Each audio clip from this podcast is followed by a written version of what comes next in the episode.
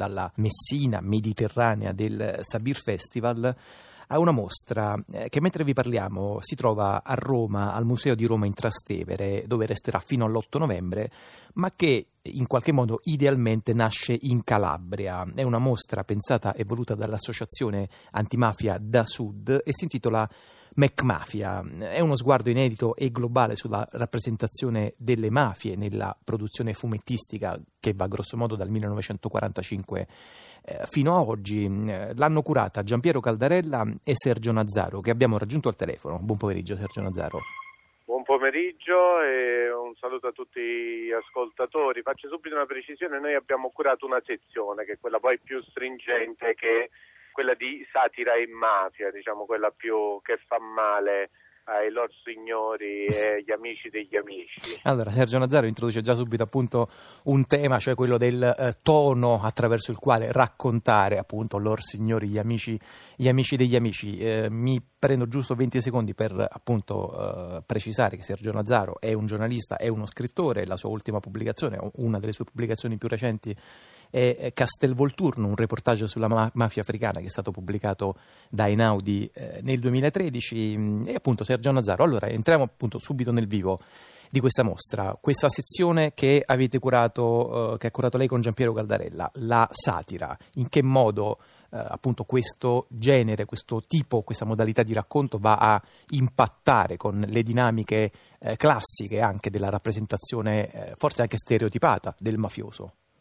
Ma diciamo che eh, fondamentalmente puoi dire ciò che solitamente si deve dire a mezza voce per paura di querele. Diciamo che la mostra articolata in tre sezioni, il fumetto classico, la graphic novel, quindi proprio la narrazione, il raccontare delle storie e siamo arrivati noi pirati eh, come devo dire, a rompere un pochettino gli schemi con la satira, cioè tantissime volte una vignetta è stata più stringente di tante disquisizioni filosofiche o accademiche su che cos'è la mafia, cioè voglio dire se io prendo un politico che bacia il culo a un mafioso e lo dipingo e gli dico anzi grazie sono qui al tuo servizio, beh come recitava della mamma, una bella rivista satirica, se ci leggete è satira, uh, se ci le querelate è giornalismo. Mm. Quindi è una difesa a oltranza di uno stile che è quello di deridere, ma deridendo cercare di dire quelle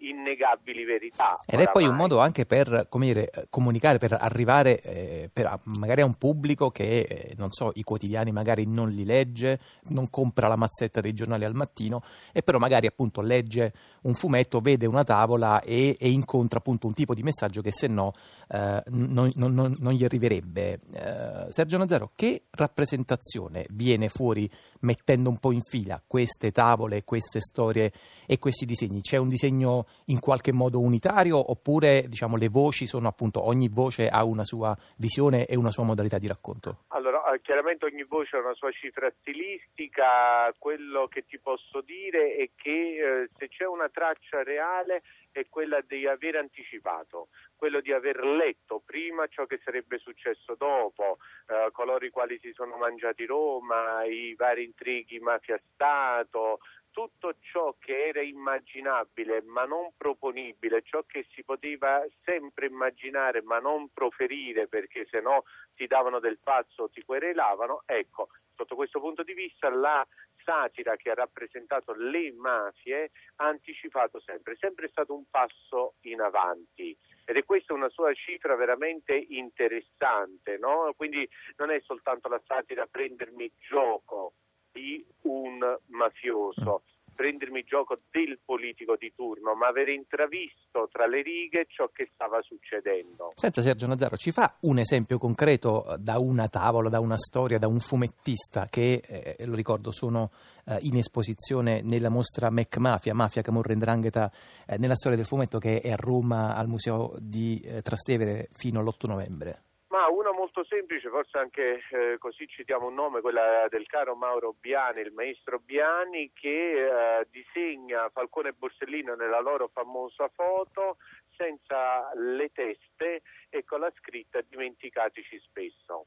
Quindi eh, era quasi una, pre, una, preveggenza di quello che sarebbero stati i problemi non tanto della mafia ma delle antimafie che hanno fatto dei simboli, si sono arrogate di certi simboli per creare come dire, una pastoia, perché oggi il vero problema non sono solo le mafie ma anche le antimafie, no? questo rivestirsi, questa celebrazione dei morti a uso e consumo delle festività, un po' come la sagra dei fagioli e della salsiccia. Eh, questo è un altro Quindi grave, è bellissima problema, questa tema. immagine. Mm. Ecco. Senta Nazzaro, prima di salutarla, eh, in apertura di questa puntata, mh, all'inizio di questa puntata, con Lucia Lotti della Procura della Repubblica di Gela abbiamo un po' affrontato il tema dei beni confiscati alla criminalità organizzata e del loro riuso, del loro eh, riutilizzo a favore della, della collettività. Eh, l'associazione Da Sud ha festeggiato i suoi dieci anni di attività con una serie di eventi che si sono svolti alla Casa del Jazz di Roma,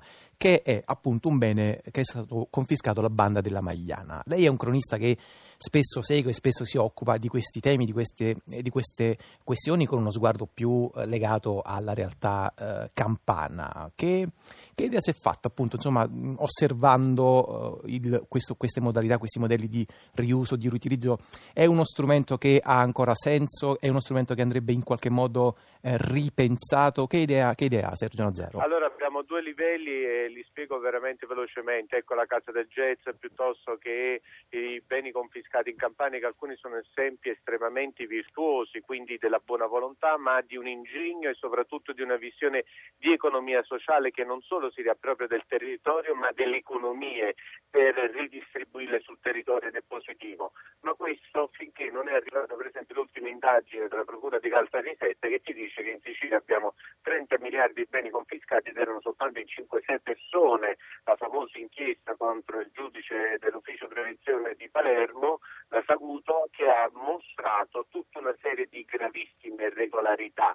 Quindi se abbiamo un solo amministratore giudiziario che ha, uh, come dire, dirige o amministra 10-20 aziende sequestrate, ecco che tutto il modello è da ripensare. Perché qui ritorniamo al discorso prima di che cos'è mafia e di che cos'è antimafia. E questa è la grave problematica. Quindi bisogna anche fare attenzione, no? il solito bambino con tutta questa benedetta acqua sporca viene buttata. Finché c'è una vera operosità, una vera intelligenza al lavoro, una vera volontà di ricambiare le carte in tavola dell'economia sociale, ok. Ma abbiamo scoperto pure che ci sono dei colossi economici nell'antimafia che giocano tutt'altra partita. Molto chiara la eh, posizione e l'analisi che ha espresso Sergio Nazzaro, che ringrazio eh, molto e appunto rinnovo l'invito ad andare al Museo di Roma in Trastevere per guardare le eh, tavole della mostra Mac Mafia, Mafia, Camorra, Indrangheta nella storia eh, del fumetto che sono al pubblico, esposte al pubblico fino all'8 novembre. Grazie.